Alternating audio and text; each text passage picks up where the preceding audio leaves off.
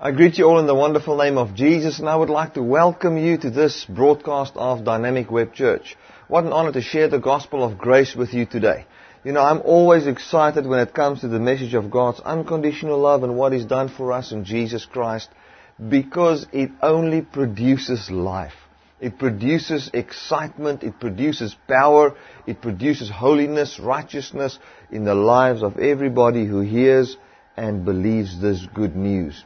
Amen. So, just again, for everybody that's watching this for, a, for the very first time, I would like to welcome you and um, just say enjoy this. This is about an hour, hour and a half message that we've got here, including the worship, so that you can know how long this is going to be and, and how it's going to work. We're going to just speak a little bit now.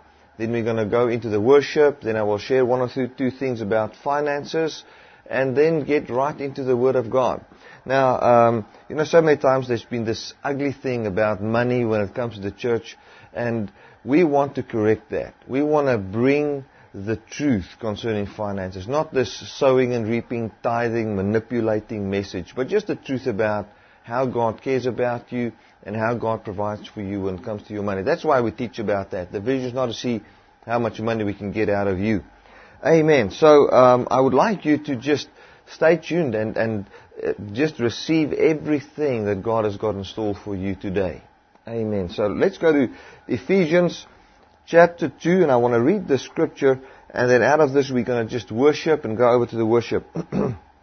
it says here in Ephesians 2 verse, uh, Ephesians chapter 3, Ephesians chapter 3 verse 15 of whom the whole family in heaven and earth is named, that he would grant you, according to the riches of his glory, to be strengthened with might by his Spirit in the inner man, that Christ may dwell in your hearts by faith, that you, being rooted and grounded in love, may be able to comprehend with all the saints what is the breadth and the length and the depth and the height, and to know the love of Christ which passes knowledge, that you might be filled with the fullness of God. Now, what he's saying here is, he says that everybody that becomes a believer is already rooted in the love of God.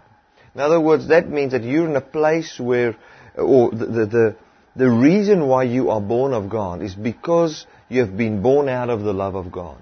You've been born out of what He has done towards you, which is an act of His love towards you, which was Jesus Christ that was crucified and resurrected and obeyed the whole law on your behalf so that whosoever believes in Him might be saved. Now what happens these days is people get born again, they start to believe in Jesus Christ, and the moment they believe in Jesus Christ, then they are rooted into Jesus. But then people don't understand what they are rooted into.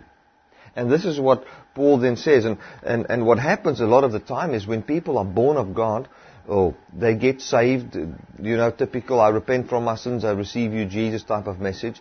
You receive that, you receive Jesus Christ in your heart, then you're rooted into the love of God. But then after that, we find that many of those people struggle with victory in their lives, they struggle with healing, they struggle with prosperity. They struggle with so many things and areas in their lives. It's actually just the same as when they were in the world. I've seen it and it's actually a pity that many people today that are born again or call themselves born again believers struggle as much as people that are in the world. They live as defeated lives. They're not in victory. And I believe that the reason why that is, is revealed out of these scriptures and what Paul prayed for them because he saw the very same things in the lives of the people then. You know, nothing has changed. Maybe technology has changed. But the way people function and the um, foundation from where people live is still out of the heart.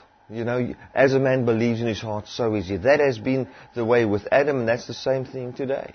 God hasn't made new human beings. You know, we function on the same a platform the same way. All of us, we are in need of acceptance. We're in need of approval.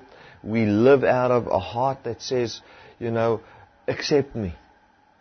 And we live out of a heart that functions on the, on the basis of how much they experience acceptance and love and unconditional love.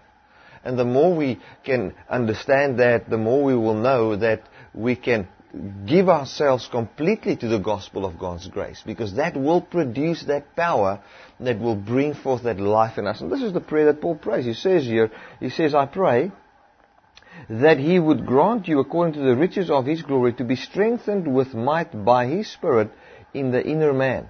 So, and, and uh, it might be seen as why would God, why hasn't God strengthened them already? You know? Now the way I see it is that, um, Strength, according to Paul, is an ability to understand the grace of God. An ability to say, man, I'm going to be strong when I hear how big this grace is. I'm not going to become weak and say, oh no, it cannot be.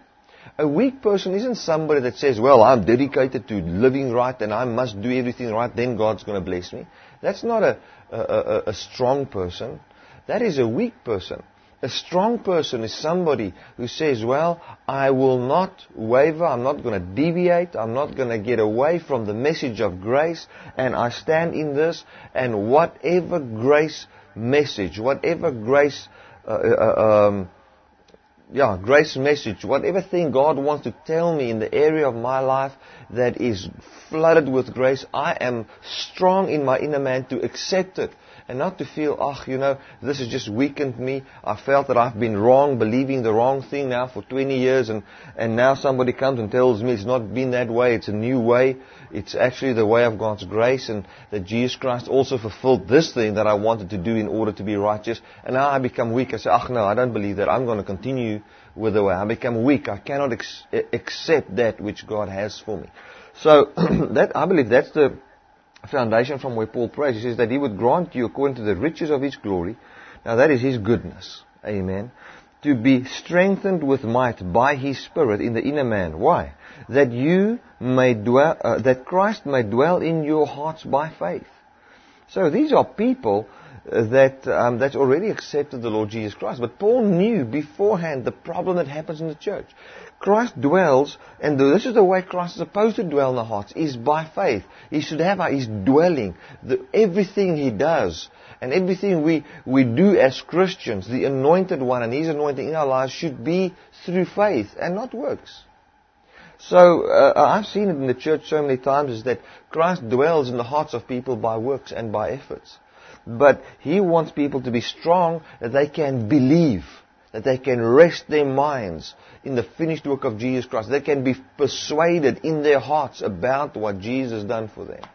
You know, this is very high language, but it's very easy to say this. He says, man, I just pray that you will have a strong heart, that you can believe what God has done for you for free in Jesus Christ. Why? I, I also pray, and this is what he prays in verse 17, that Christ may dwell in your hearts through faith, that you being rooted and grounded in love. In other words, he says, I pray that you, that Christ may dwell and find his dwelling in your heart by faith. That will, your Christian walk will not be this thing of, I'm just trying to keep head above water by just doing the right thing, just seeking acceptance by my works of righteousness, and just making it to heaven. That you will not have that type of a life, but that you will have the love of God dwelling in your hearts by faith. Why? That you uh, because you're already in the love of God now. But I pray that faith will be in your heart because when faith is in your heart, what's going to happen? You're going to comprehend with all the saints what is the breadth and the length and the depth and the height of what? Of the love of Christ that you are already rooted in because you believed on Jesus for salvation. Okay? And to know the love of Christ. So he says that you may be able to comprehend, that you may understand what He has done for you. That's how I said how, how high, how wide, how deep, and how long this love of God is. So He says, I pray that you may have persuasion, the ability to believe in your heart. That will not be a works thing. You get saved by grace, planted into the love of God, and then Christ dwells in your heart by something else you know, by works, or it's this whole message of circumcision that they struggled with those times. And a typical thing that I want to, uh, uh, will use now is where people would come and say, well, you are saved by grace, you're saved by grace, and, and you are rooted in the love of God. But when it comes to finances, it's by your principles you work. All of a sudden, it's not by faith. All of a sudden, Christ is not dwelling in the heart of that person by faith, by what God has done for him freely. Man, that is something terrible. And that's what Paul says. He wants all areas. How high, how wide, how deep, and how long the love of God is. Man, it reaches to the heavens. It reaches to my finances. It reaches to my, my marriage. It reaches to my children. It reaches to my future. It reaches to my body and my mind. And uh, uh, uh it reaches to the throne of God. Amen. So that even when I come there, I am already in the love of God. The love that I'm rooted in is high, wide, deep, and forever long. Amen. That's what it is. And why does He want this? Why does He want us to comprehend this? He wants us to know how high, how deep, how long this is, and that we might experience the love of Christ.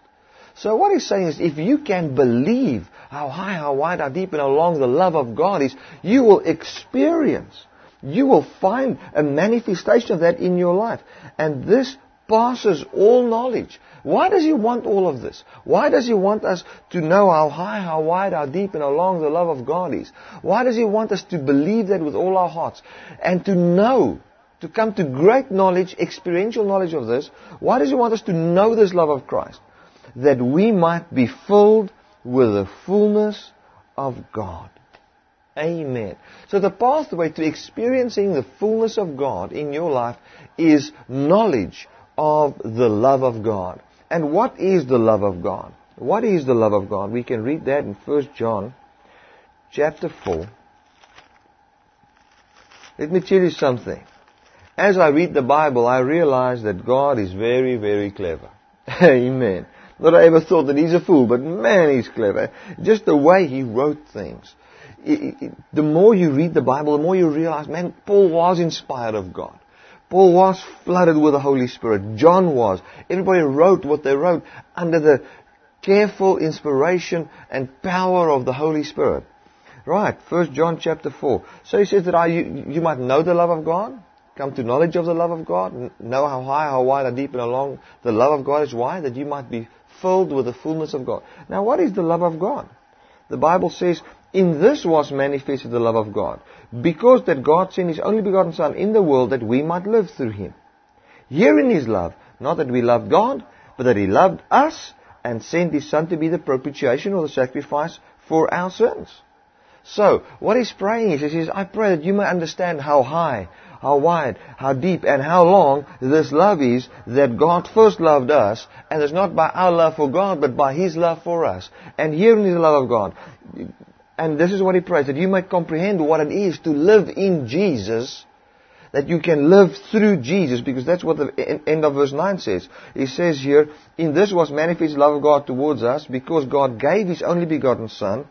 Why? That we might live through Him. That's the love of God. That we don't live through our own obedience. We don't live by our own sacrifices. We don't live by our willpower. But that we might understand how wide this thing is. How wide it is that we can live through Him. To what extent can we live through Jesus? In what areas of our lives has He represented us? Did He die for us? Was He resurrected? How did that influence the, the length, the, the breadth, the depth, the height of my life? Amen. Hallelujah. That is the love of God. I want to tell you, God's love is um, all enclosing. It includes every area of your life, and it is for every person. It is for you. Hallelujah. You know, there's a teaching that says that everybody is born again. Now, that is not the truth. The truth is that the experience, or God was raised, Jesus was raised out of the dead on behalf of everybody. He was the firstborn amongst many brethren. That means amongst everybody that would be saved and that are saved today, he was the firstborn. So if he's the firstborn, there was a secondborn, a thirdborn. But the wonderful thing is, is that he was born from the dead on behalf of everybody. So it came unto everybody. Salvation has appeared unto everyone. But whosoever believes it, according to Romans 5, has got access into this grace. But we, that most of us that listen to this today, has, has, um, has already believed. So you've already entered into that. So you are already 100% born of God and that you have, you've received your invitation through some preacher sometime, maybe through me, whatever, which is, listen, we invite you to a life born of God. You've accepted your invitation. You came to the marriage. You ate the food that was prepared, which was the body and the blood of Jesus Christ, and you are now born of God. And now all we're going to do is just experience this unconditional love of God. Amen. And then we will experience the fullness of God. Hallelujah. Hallelujah. And I think that is more than enough reason to worship God. And as we go over to the worship, I want you just to open your heart, sing these songs aloud in your room, husband and wife together there. Man, uh, uh, put the speakers loud so that you can, if you cannot sing properly, just put it loud. You don't hear yourself singing, but just out of your heart, just worship God for He is a good God. Don't worship Him for then He will manifest in your life. Just for He has done it all. We worship from the depths of our being. Amen. Let's enjoy the worship. Hallelujah. Isn't that just awesome, awesome, awesome to worship God from a heart that says, God, I know you love me unconditionally and I know that you care for me. Amen. Not to worship to get the presence of God, not to worship to get Him to manifest, but to worship Him because you, because it's a fruit of Christ's manifest, manifestation in your heart through the Holy Spirit by revealing the unconditional love of God to you. now, I would like to just share a little bit on finances. We're going to go to Matthew 23, and uh, we're first going to read verse 1 and 2. 1, yeah, verse 1 to 3. It says, Then spoke Jesus to the multitude and said unto his disciples, saying, The scribes and the Pharisees sit in Moses' seat. All therefore whatsoever they bid you to observe, that observe and do, but do not ye after their works, for they say and do not. So what he's saying here is actually is everything that the Pharisees commanded to be done according to the law of Moses, do it. So he was not against the things that the Pharisees was teaching. They were teaching that you should tithe. They, was, they were teaching that you should um, sacrifice animals. They were teaching that you should be circumcised. They were teaching all those things. And Jesus said, do and observe all those things. They also taught that if, um, if a woman was menstruating, she was not allowed in town. Um, they taught that if somebody had leprosy, must be placed out of town and uh, live in the caves and all those type. They were teaching all those things, and Jesus said, "Listen to everything they say and do them, for they sit in Moses' seat." Now, uh, one might say, "But Jesus, why do you say that?" And so many times people want to take the Bible, and because Jesus said something, now we want to do it because Jesus said it. But we must read the Bible from the perspective of the covenants. Where was Jesus? To whom did he say this? Why did he say this? From what perspective did he say this? We must realize, and we've been talking about this now for two Sundays, and that is that Jesus was a man born under the law. He was born of a woman under the law. Now, there are many people say that the woman was under the law, but he wasn't under the law. If, he, if Jesus wasn't born under the law, he was not a representative of man. For he, then he was not called the Son of Man. Jesus was called the Son of God, for he was born of God, but he was also called the Son of Man. And that's the great thing in the New Testament, that Jesus is the Son of Man. That God became the Son of Man, that he could be born of God, but also be born a man under the law just as man is. If, if, if, if Jesus wasn't born um, and in the same place where we were, you know, as a man, under the law. How can he represent you and me? You know, the high priest, when the high priest stood before God in the Old Testament, he was under the law. And Jesus is our high priest. And he came and he stood under the law and he represented us. You know, the Old Testament, when the high priest stood there, there was a law that said, listen, um, if you do these things, then these people will be forgiven and they will not be punished for their sins. But then there were sacrifices and all those type of things. And the high priest did all of that to redeem the people from the curse part of that law. And that's exactly what Jesus Christ came to do. But what's wonderful about Jesus is that his work was an eternal work and that his sacrifice was a perfect sacrifice. The reason why the Old Testament, in the Old Testament there was sacrifice upon sacrifice upon sacrifice is simply because the sacrifice was not a perfect sacrifice and because the sacrifice that they brought with animals could not purge them from their sins and clean them. It, it just couldn't do it. But the sacrifice of Jesus and His blood was perfect. You know, the blood of animals cannot cleanse the blood of man. You need the blood of man to wash away the sins of man. And that is exactly what God did. Jesus Christ became a man under the law. Now the reason why I said all of that was, was very simple. It's simply because we we want to understand Matthew chapter 23. And the reason why I'm taking Matthew 23 is because of verse uh, 23. It says, Woe unto you, scribes and Pharisees, hypocrites, for you pay tithes of mint and anise and cumin, and have om- omitted the weightier matters of the law, judgment, mercy, and faith. These ought you to have done, judgment, mercy, and faith, and not to leave the other undone, which is then the tithing. So, and then people come and they say, you see, Jesus taught that you need to tithe. And that tithing was actually taught by Jesus as a principle that should be done by us today. And um, they say, well, it's written in red. You see, Jesus said it, so you need to do it. Yes, Jesus did say it, but Jesus also said in Matthew 23 that we should listen to the Pharisees. Um, but we should just not do what they do, for they teach the law, but they don't do the law. But that you must do the whole law and do everything they say. Man, do you know that the Pharisees also said that if somebody is, is, is, is in adultery, that you should kill them? The, the Pharisees said that. The Pharisees also taught that if somebody picked up sticks on a Sunday, that he should be stoned. The Pharisees also said that you should worship God on the Saturday. The Pharisees said many, many things. If you want to know exactly what the Pharisees said and what they taught, you can go to um, Leviticus and you can go and, and, and just see everything there. How you should deal with a stranger that come to your town and all those type of things. It, and, I mean, they are very, very, very difficult laws. How you should get dressed. How you should walk when you should pray. Man, it was a legalistic thing that we can clearly see in the life of Paul that, um, and, and the writings in the book of Acts, that they deviated from the teachings of, of, of, of Moses, you know, and all those things and what Paul then preached. Now, um, the reason why I said this was Jesus had to teach the law.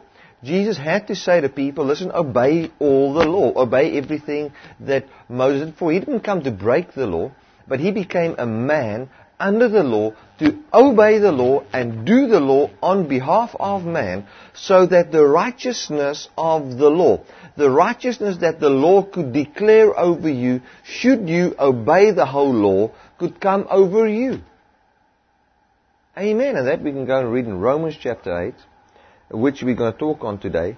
Um, let's go to Romans.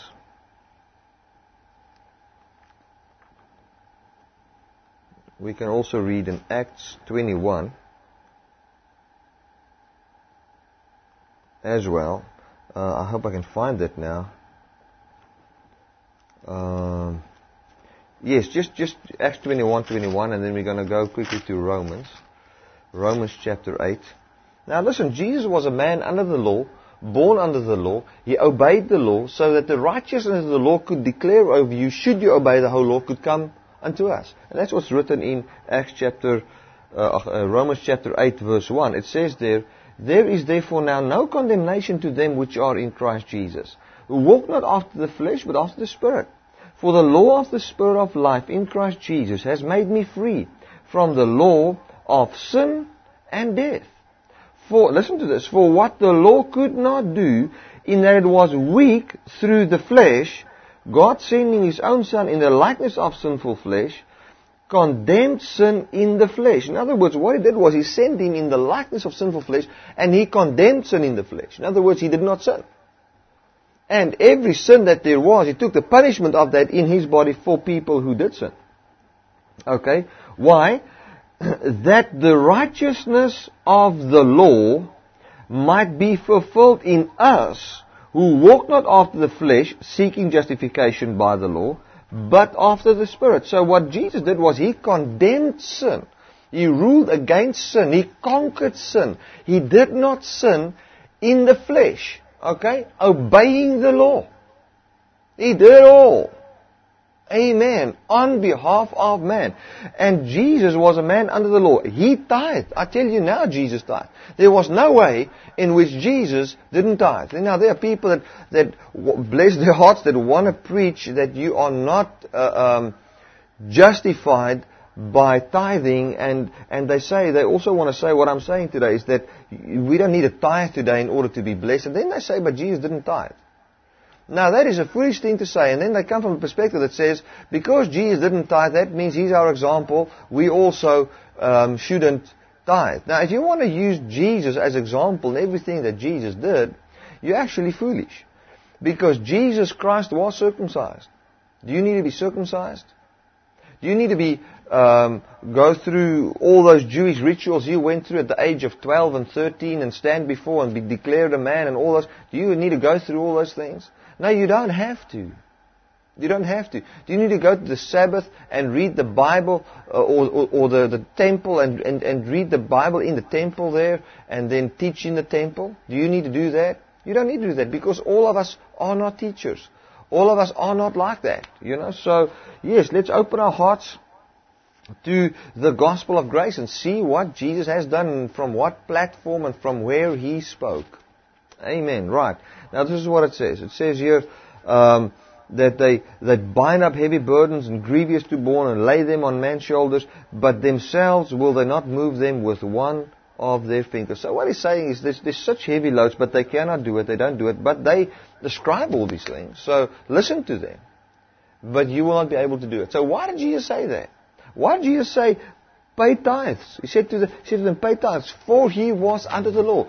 For he was a tither himself. For he knew that he had to tithe and obey the whole law, and where there was a temptation not to give, he gave and he condemned sin in the flesh. He said, no, in my flesh I'll live holy. And he did live holy on behalf of man. Without sin and he ruled over that thing that says I'm going to be stingy and I'm not going to give and all that he ruled over that and gave a tithe and his whole life. Bringing grace to us so that we can prosper through what he's done for us. So if you stand before God without giving one cent to to, to the church or anybody, you stand in the finished work of Jesus as somebody that has died perfectly with a perfect sacrifice, ready to be blessed accordingly. So Jesus Christ came, He tithed on behalf of man. The heavens were opened already 2,000 years ago, and there's a blessing that has been poured out that we cannot contain. Now, when Moses was on the mountain, there was glory shining on his face as a reflection of what he saw. But the glory that he had could only be maintained by works. Because the foundation of it was the law. Then, but, but man didn't have the ability to obey the law. The only man that could obey it was Jesus. You know, he was the only one that could obey the law. And he did all of that on behalf of man. Now that glory that there was, was, was grace mercy, love, that couldn't be upon man by the works of the law. That will fade away. You cannot be gracious and judge people according to the law. It's impossible. That's what fades away. But that glory, the, the, the, there's a higher glory. The glory of the Spirit in the New Testament is a higher glory than the Old Testament glory. And under the Old Testament glory, there was provision, yes. If you tithe, you'll be blessed. But under the New Testament, there's a greater provision that could ever be there by the law. Jesus obeyed the Ten Commandments. He obeyed all the other laws that, like what he said here, obey whatever they say. And Jesus did whatever the Pharisees was teaching. He also did that. And um, as he was doing that, you know, he, he did it in wisdom, in judgment, in righteousness, on behalf of man, so that if somebody could obey it 100% and be blessed accordingly, you know, that could come upon us. That's what he did. So that's why this teaching says, you know, you should tithe. So it doesn't, it doesn't apply to us anymore today because of Acts 21 verse 21. Now let's go there quickly.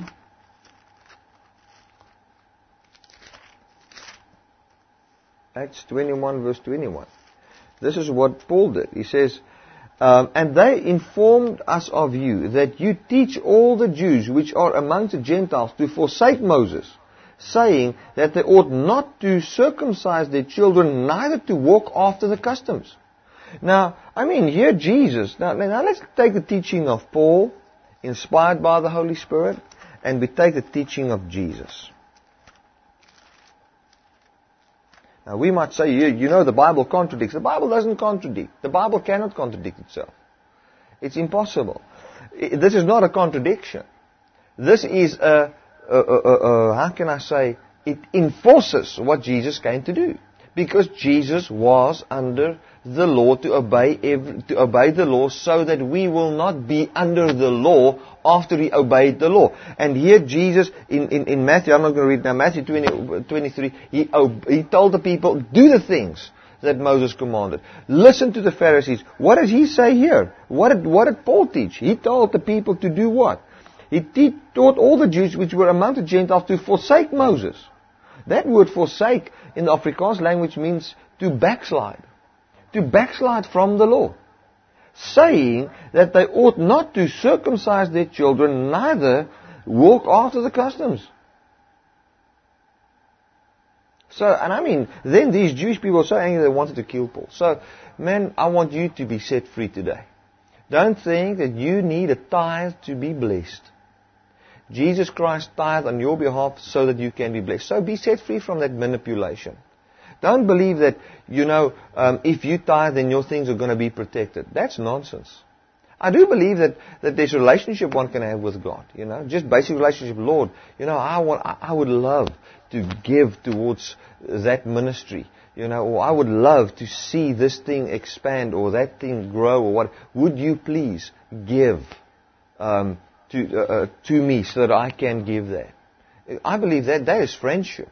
You know, say, Lord, you know, I want to give that that ministry this or that. Thank you that I can do that now. You, you, you enable me. And then God enables you to do that. Because that's what you want to do. It's like you saying, Lord, you know, I would love to have uh, a, a, nice house, and God gives it to you. In the same way, it's not because you've done anything, it's because of your relationship with God. You make a demand on the finished work of Jesus Christ. You come in His obedience on your behalf, and you receive that house, or you receive that car, or that child you've always wanted, or whatever. You, you, receive it from God on the basis of the finished work of Jesus. In the same way, you say, Father, there's a desire in me. I want to give, or I want to be blessed with this thing. I would love to have this type of a computer, or that type of a thing. Just ask in the name of Jesus, and God gives it to you. But what happens now is people twist this and say, listen, if you give, then God's going to meet your need. That's not true. All our needs has been met in Jesus Christ. He will meet all your needs according to His riches in glory. It's the same foundation from where Paul said, I pray that He might grant you according to the riches of His glory to be strengthened with might in the inner man. According to Ephesians. So according to the riches of His glory, we receive strength inside us. We receive finances we receive peace according to the riches of His glory. So the riches of His glory, which is a spiritual thing that came for our spiritual needs, also meets our physical needs. That's if you connect uh, uh, Ephesians there, chapter 4, um, with uh, think Ephesians 3.19, if you connect that as well with with the rest um, of, of, of, Philippians chapter 4 verse 9. So that is, that's just awesome. Go and read that. Go and study it out for yourself. Amen. If you want to give towards this ministry, if you want to give towards any ministry, you do that out of that platform. Not from the platform, well, if I give to this ministry, then God's going to prosper me. No, God is a God that prospers me and He's brought the fruits of righteousness into my life, which is to be generous, and that's why I do this. Amen. So that is as simple as that. You know, if, if you've got a fear that you're not going to have, I can manipulate you. I know I can. And many preachers makes use of that. And that's because of people's insecurities. Well, I don't know if God's going to provide for me. I don't know if God loves me enough to provide for me. Let me give you good news. God loves you enough and He will provide for you. And He has already provided for you. Amen. Thank you, Jesus. Thank you, Jesus. Hallelujah. Now, we're going to go to um, Romans chapter 8. Let's go to Romans chapter 8. And I would just like to, be, while you go there, I'm just going to switch off this heater quickly.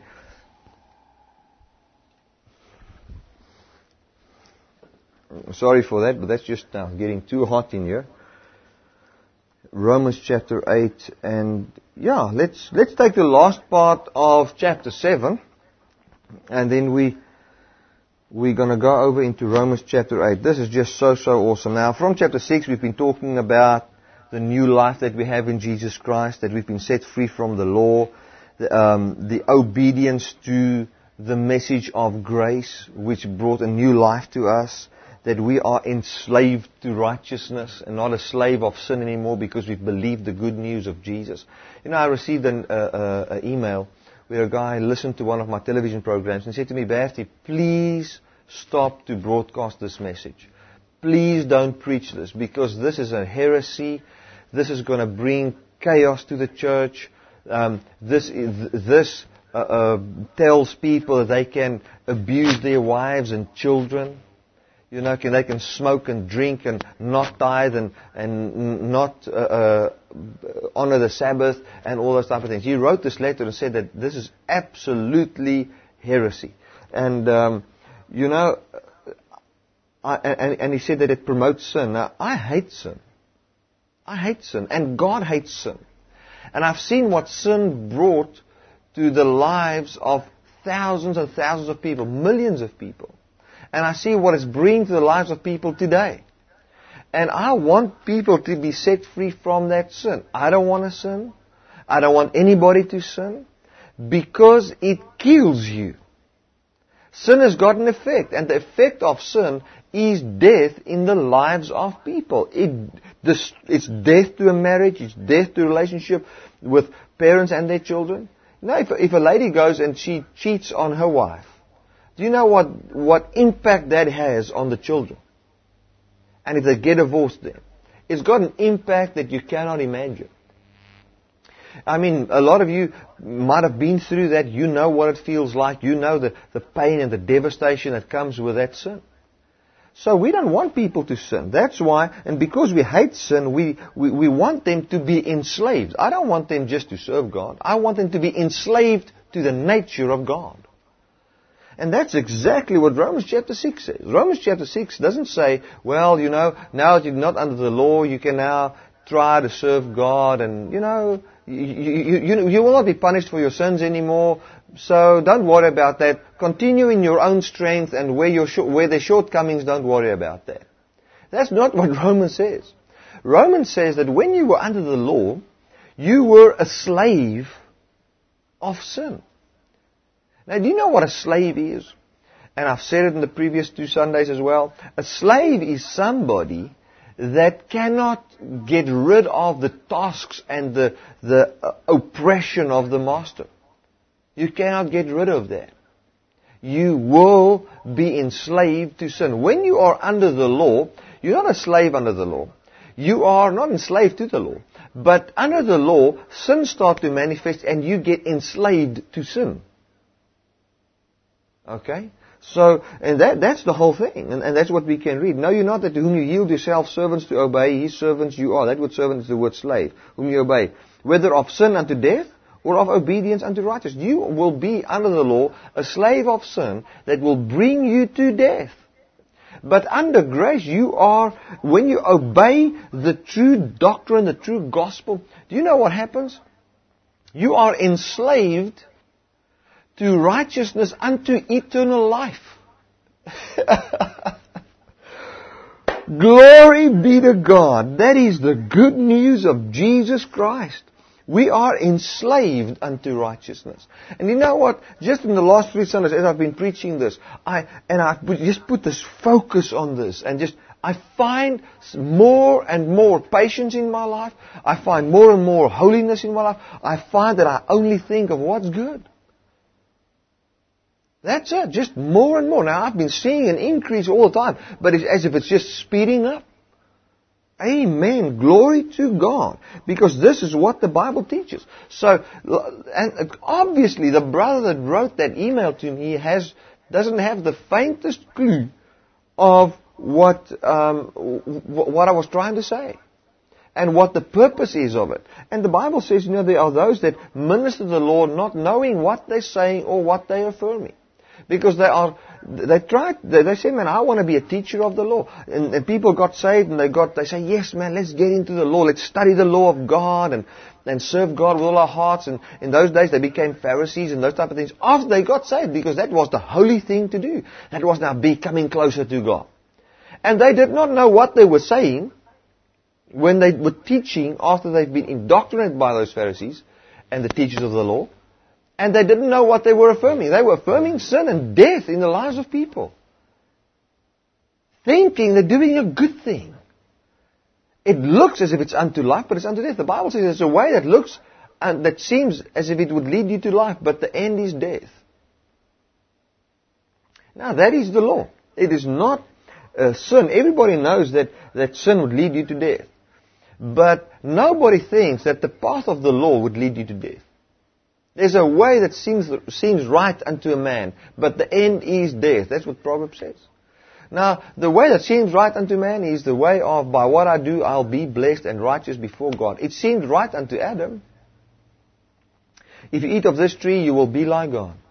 It seemed right. Well, I'll be like God. Who doesn't today want to be as holy as what God is?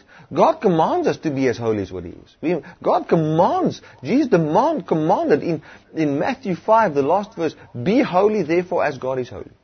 You must be like God. If you're not like God, there's a problem. Now what's so wonderful is, Jesus made it possible for man to receive the righteousness and the holiness of God as a gift. And when you receive that as a gift, you also receive the, I mean, for you to receive the righteousness of God, you need to receive the very nature of God. It's not just something that says, I see you as righteous. No, no, you've been made the very righteousness of God. And because you made the righteousness of God, you have to have the Holy Spirit, which is the being and the nature and the core of who God is. Now, if you want to know what Spirit is, now, this is just a watered down explanation, but to give you an idea. You know, you can, somebody can come to you and you can say, man, he just has such an aggressive spirit over him. You know? Or somebody can come, in, he's got a real stingy heart, you know, stingy type of person. That's a stingy spirit over that, over that man. In the same way, we can say, you know, he's got the Spirit of God over him. Now, the Spirit of God means the attitude of God. It's the nature of God. It is who God is over him. So when you receive the righteousness of God, you also receive the very uh, a spirit and being and what causes God to be God into you. Which leads to love, joy, peace, long suffering, gentleness, kindness, goodness, temperance, faith, all those type of things, and there is no law against those things. Man, isn't that good what God has done for us? Then he comes, uh, let's get back to, to, to, my message. Then, then we get to Romans chapter 7. Paul came and he explained the new law that he discovered. The law Paul discovered. And what is the law that Paul discovered? And I hope I, I didn't mark it out here. I hope I can get it quickly. Yes, this is it. Verse 20, uh, Romans 7 verse 20. Now, if I do that I would not, it is no more I that do it, but sin that dwells in me. I find then a law that when I would do good, evil is present with me. So he said that he finds a law. And that is that when he by his own willpower wants to do good according to the law, seeking righteousness by the law, he finds that evil is present with him. That's the law. So, you know, that law has not been preached in the Old Testament. Paul came and discovered this law in Romans chapter 7, and thank God for that, because it's not, that is not written in the other, uh, uh, I, well, I haven't read John teaching that. I, I can uh, uh, see it in the writings if you interpret into those writings. But uh, the the thing has never been said so straightforward as what Paul says it here. And he comes and he uses the Ten Commandments and he uses the the, the tenth commandment here and he says, But sin taking occasion by the commandment wrought in me all manner of concupiscence, which is all manner of lust, sexual desires. For without the law, sin was dead. Then he comes, and he comes to verse 21, I find then a law, that when I would do, evil is present with me. It is no more I who sin, but it is the sin in me that sins. So Paul made a wonderful discovery. And this discovery was that man has got sin in him, and that you can separate yourself from your sin. You can say, this sin that I do, that's not me doing it. That is the sin in me that manifests because the true me wants to do good. And then I find when I want, when I'm under the law and I want to do good, I want to do righteousness, that which is righteous by my own power, I find that sin uses that law to manifest in my life. Therefore I, have come to this, that it is no more I that sin, but the sin that indwells my flesh that sins. Now, that doesn't mean that we can say, well, you know, sin is going to manifest anyway. It's not I that sins, the flesh that sins, so let it happen. Thank God for Jesus Christ, for He delivers us from this body of death. Because let me tell you something, even if you can separate yourself from your sin, the consequences of sin is still in your life. That means sin will still lead you to death. It will still destroy your marriage. It will still destroy your life. It will destroy your finances, your business. Every, it will destroy. You know, last night I, I was uh, just watching some of the videos on YouTube and, and they spoke about a preacher that had a, a church of 15,000 members. Man, when I listened to this, I said, God, thank you for grace and that I will only stay in your grace. Thank you for mercy that I will only stay in grace. And this guy had this awesome, awesome church, 15,000 members. And then um, he had a gay relationship for three years with another guy, with a, like a male prostitute. Can you believe that?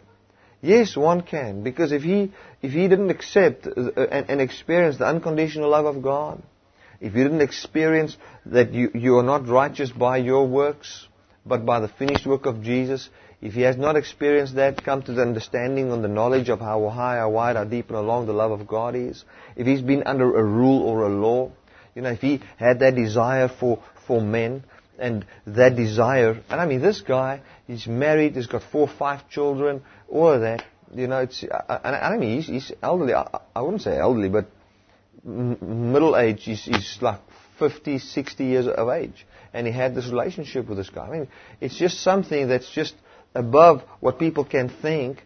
And you must say, yes, but we can think of the church. But Paul came and he discovered that. And this is what, and, and I don't say Paul was homosexual, don't hear that, but I say Paul experienced lust in his flesh. When he came under the law. He says, sin was not alive when I was, when I was not under the law. I didn't even know of the sin. Sin wasn't there. Now, there are people that say the scripture speaks about Paul before he got saved, that he was under no law. No, no, no. Before he got saved, he was very much under the law. He was only fighting for the law, just under the law. Then he got saved, free from the law, and then free from the law, he started to observe laws again, and then this death started to be triggered in him, which was lust in this, in, in this uh, instance here in Romans 7 verse 8. And the same thing could be this, this, this poor pastor. I mean, I feel so sorry for him because there's so much pressure on him. There's so much judgment that came uh, to, to, towards him. He was really, really, really, uh, uh, I mean, he, he caught, a lot of persecution because of what he's done. And I don't say it's right, but what I say is, man, has he heard the gospel of grace? Has he come to a place where he understands this? This unconditional love of God?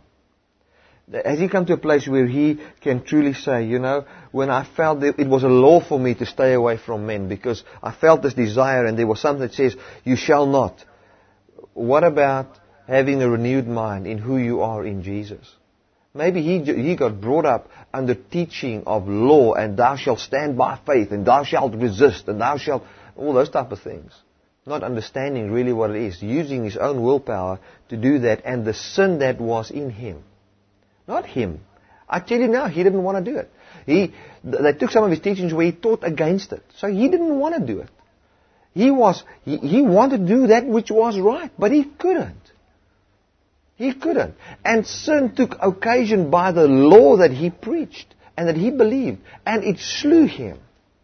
And look at the consequences. Now listen, this is why I want to say. Paul came to this law that it is not I that sin, but sin in me. That doesn't mean that, well, you know, it's not I that have sinned, it was sin in me that sin. What that can bring, that revelation can bring peace to your heart in this. That you can still feel that you're accepted before God. And that you can come and say, I have a problem. This thing in my life gives me a problem. It's like going to a doctor. If the doctor, if, if, if, if you feel depressed, you know, and they tell you, you and, and you just feel depressed, doctor says, well, just drink this thing, you're just a depressed type of person, that's just who you are. Do you know how depressed you becomes then? You, you become more and more depressed because you think, look, what a bad person am I. But if he can diagnose you with something, if he can say, listen, you've got a hormone disorder, the, the moment you hear that, you feel, oh, at least there's not something wrong with me. There's some, something wrong with the hormones. So that's what Paul said. He said, the good that I want to do, I find that I cannot do it. For there's this law that I discover that if I want to do good, evil is present with me. For I delight in the law of God after the inward man. But I see another law in my members, warring against the law of my mind. So he says, in this body, this physical body, let me put it this way. The physical body, alive with a spirit inside him, with a soul which is a mind, under the law, brings forth and gives birth to sin. If I say 1 plus 2 equals 3, I can say it this way. A holy man, born of God in the Spirit, with a with, with a mind that tries to seek justification by the law, although he's righteous, in a human flesh, equals a foothold for sin. That's what, what Paul wrote here. He says, But I see another law in my members, warring against the law of my mind, and bringing me into captivity, the law of sin which is in my members. Now listen to what he says. O wretched man that I am. So Paul said, listen, I'm a man with a spirit and a soul that can delight of the law of God with a body that the moment I want to do good, sin is present with me. I'm a wretched man. What type of a man am I? It's like, I think, uh, when, when somebody gets paralyzed, you know, and I'm thinking of this guy in, in Douglas. He was paralyzed, and I mean, he was, and, and very poor, and he didn't have a lot of people that helped him, and they made this wheelchair for him where he was lying flat on his, on his stomach, and he would roll it, you know, like laying down uh, on, on, his, on his belly. And, um, but he struggled a lot with his legs, because his legs, they're heavy you know? And he must have thought so many times, these legs, you know, they just bother me. Uh, I cannot pull myself up because they're so heavy and whatever. And he had both his legs amputated because, I mean, he's paralyzed. He, he's not going to use them again. And I think that's how Paul felt. And that's how we felt so, feel so many times. A wretched man that I am. I want to do good. Here's the good. The moment I come closer to the, the good, the law, sin comes into me and kills me. And if I don't come close to what is good, I'm going to die anyway. Man, what? That's why I said, oh wretched man that I am.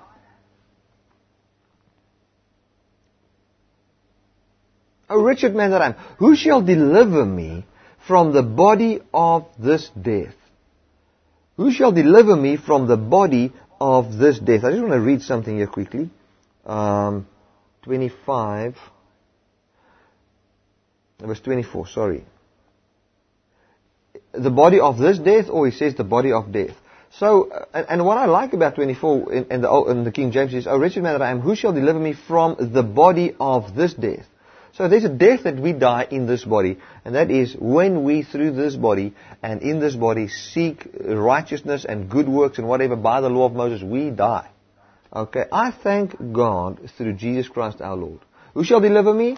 I thank God through Jesus Christ our Lord, I am delivered from the body of this death, for I don't have to seek righteousness anymore. It is now given to me, so I don't try to do good now. Good is placed inside me, and now I'm just bearing fruit of the good that's inside me. I'm not seeking to do anything good by my own power anymore. There's no more law out there that I desire and say, well, I desire to do good. I don't desire to do good. Good is placed in me. I just live the good that's in me. It's not I'm evil and now I want to do good. I want this good. There's a law placed in front of me. I must do these good things. No ways. That's not how we live as New Testament believers. I hope you can hear the, the revelation in what I say. Let's just read it again. O wretched man that I am, who shall deliver me from the body of this death? I thank God through Jesus Christ our Lord. That's how we will be delivered. Then he goes back to the previous verse explaining again. It doesn't mean this is how we are in the Lord now. He says, So then, with the mind, I myself serve the law of God, but with the flesh, the law of sin. Man, there's a law of sin. There's a law of God that says, if you obey the law, you will be blessed. But there's a law of sin that says, if you try to obey the law of God to be blessed, you will sin and die. Who shall deliver me from this? I thank God through Jesus Christ. Because now I don't have a law that says, if you do this, you will be blessed. He came and says, without you doing anything, I bless you. Now you do the righteousness of God. Now you blessed in God. Amen. Hallelujah. So, what happens is, if we would do good, then we would be declared as righteous and blessed accordingly. But what happens in the New Testament now? Jesus Christ came, He obeyed all of that. He condemned sin in the flesh. He ruled against sin in the flesh. So sin in the flesh cannot ha- be active anymore, for we are not under the law. There's no foothold for it. Jesus condemned it, for He obeyed it on our behalf and got it right. So that we don't desire that which is under the law. I don't desire good anymore. Now that sounds wrong, but listen to what I'm trying to say. I don't desire to say, well, I shall not, you shall not lust. No. I've got love for my wife and I've got joy in my heart when others are blessed.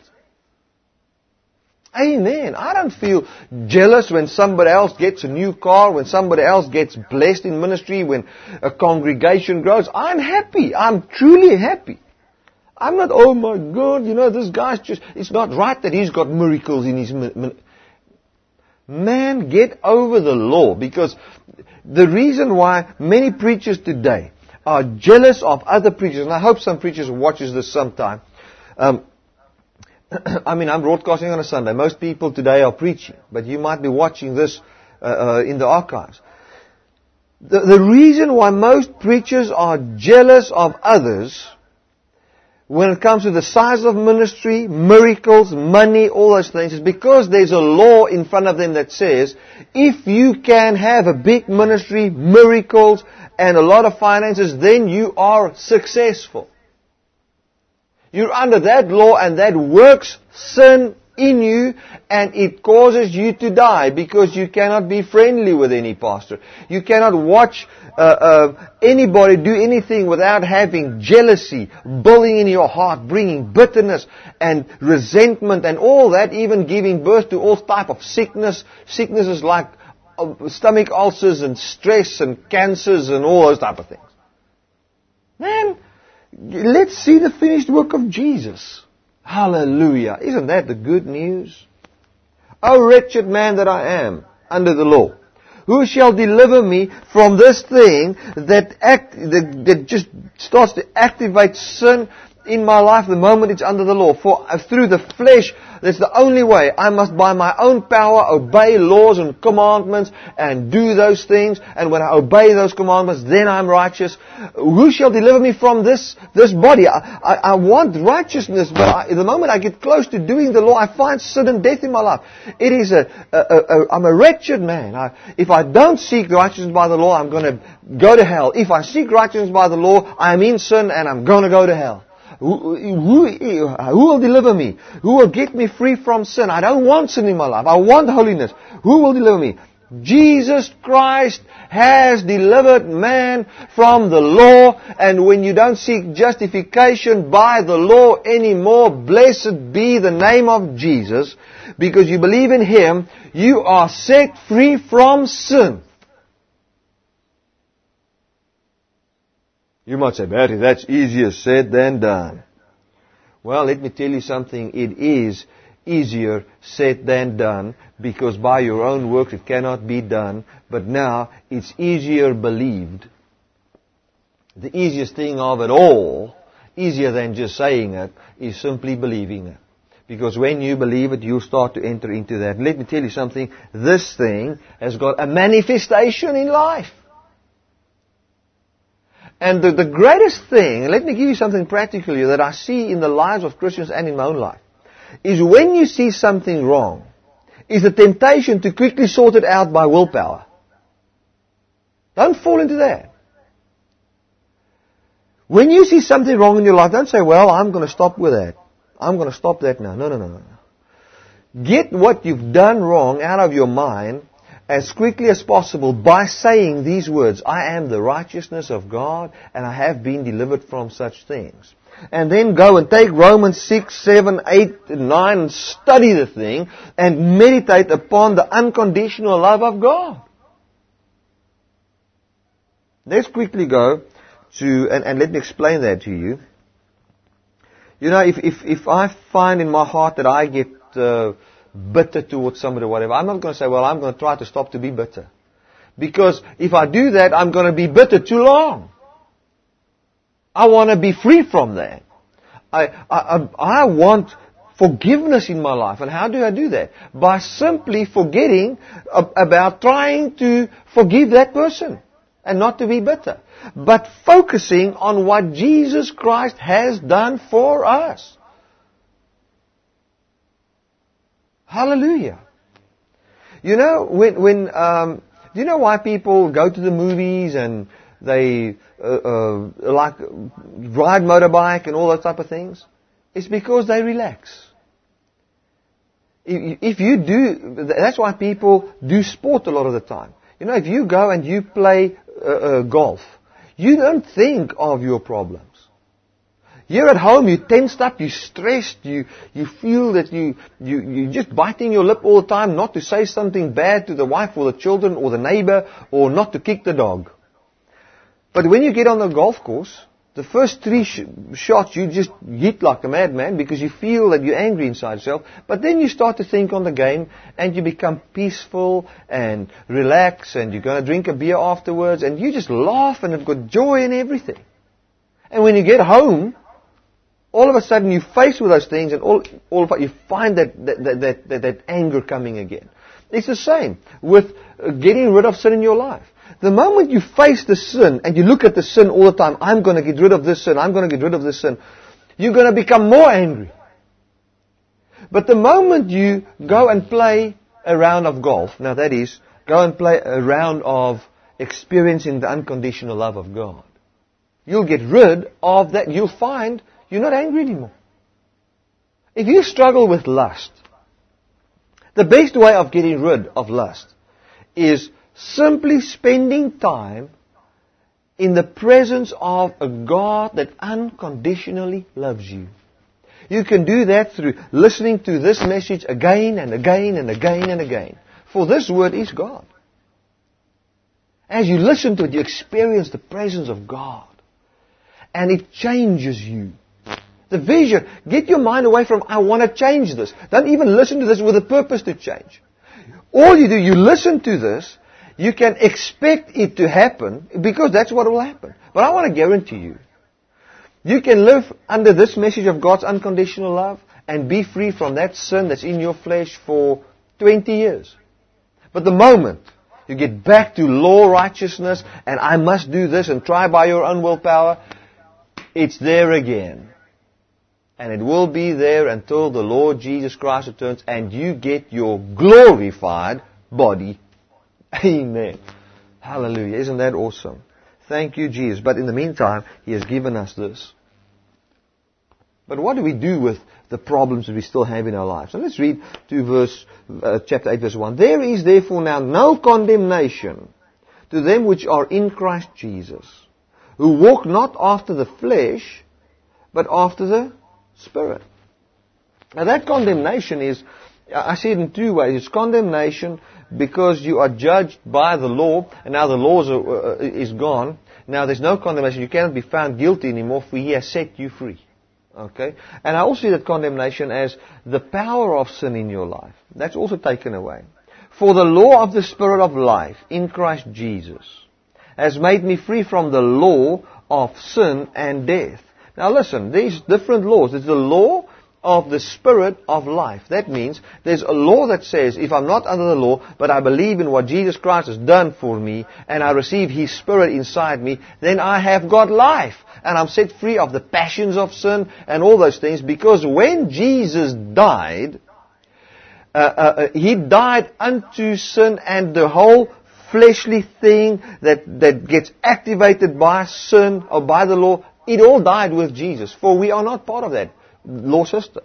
So he died for it. For the law of the Spirit of life has made me free from the law of sin and death. So the law of I believe in Jesus and I receive His Holy Spirit has set me free from the law of Moses seeking justification by what I do. And by being set free from that, I'm set free from the law of sin and death, which was explained.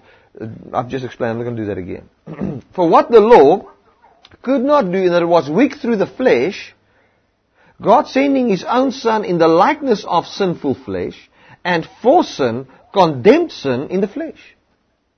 Now, the law, now, I want you to understand this language.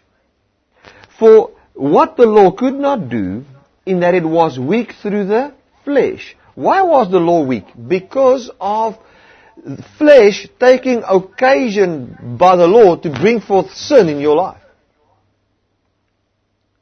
That's why the law is weak.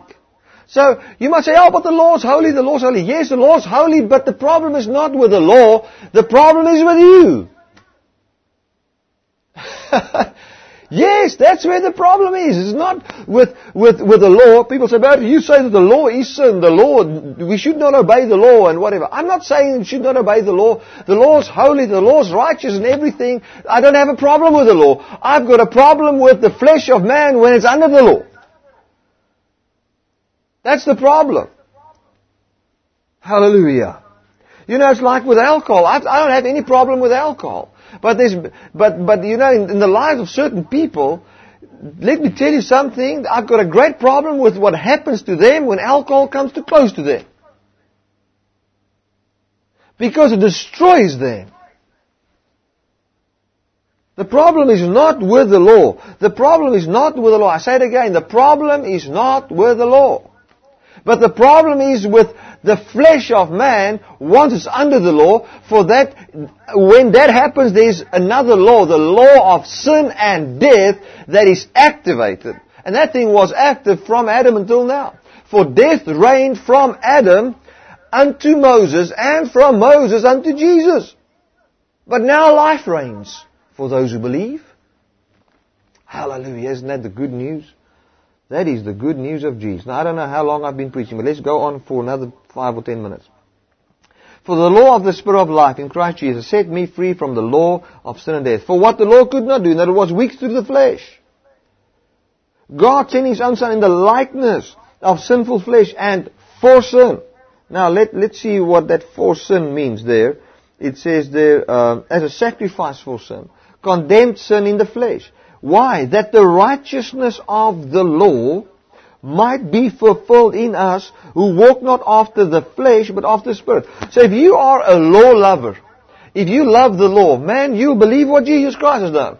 For the reason why people get so angry when we say we are not under the law anymore is because they think that the righteous things of the law, that the law stands for, holiness and righteousness, all those type of things, we're against that. We're not against that. We are for holiness. And we are for that you will be blessed and declared righteous, and the righteousness of the law might be in man. And because we are for it, that's why we, we, we preach like this. That's why Jesus Christ came, to condemn sin in the flesh. Because when you are for the law, without the finished work of Jesus, without believing that we don't have to do the law to be justified or to be righteous, but we've been made righteous by Jesus, the very thing you believe is what's gonna kill you. That's what it says here. But then Jesus Christ came and He delivered us from that so that the righteousness of the law might be given to us and be fulfilled in us who believe on Jesus. Hallelujah. Hallelujah. Man, it, it, it is like, um, uh, man, I must get a good, a good example here. It's like going fishing. And whenever you go out too deep, the, a, a big storm comes. But the only way for you to survive is to catch that fish. But you've got the boat. You've got all the tackle. You've got everything to catch the fish. But the moment you get past a certain distance, there's something uh, just bringing this massive storm.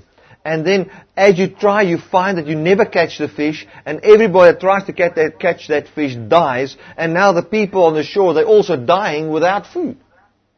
But you know, fish is a good thing. It's good to have fish. But the problem is you cannot catch it because the ocean kills you. Your inability to handle the storm kills you. Then somebody comes, he gets in your boat on your behalf, and he drives into that storm, he fishes in that storm and catches enough fish for everybody. And he gives it to you as a gift. Now you say, no, no, no, fish is a good thing, and I'm going to catch a fish again, and I'm going to go out into that storm, and I'm going to catch that fish, and then you die. And then people stand on the side of the shore saying, listen, why do you want to go and catch fish? This guy came and brought fish to us and gave it as a gift. No, but I mean, my grandfather tried and my great grandfather tried and his father tried. They've all died for this course and I'm gonna die as well and I'm gonna try this. You fool.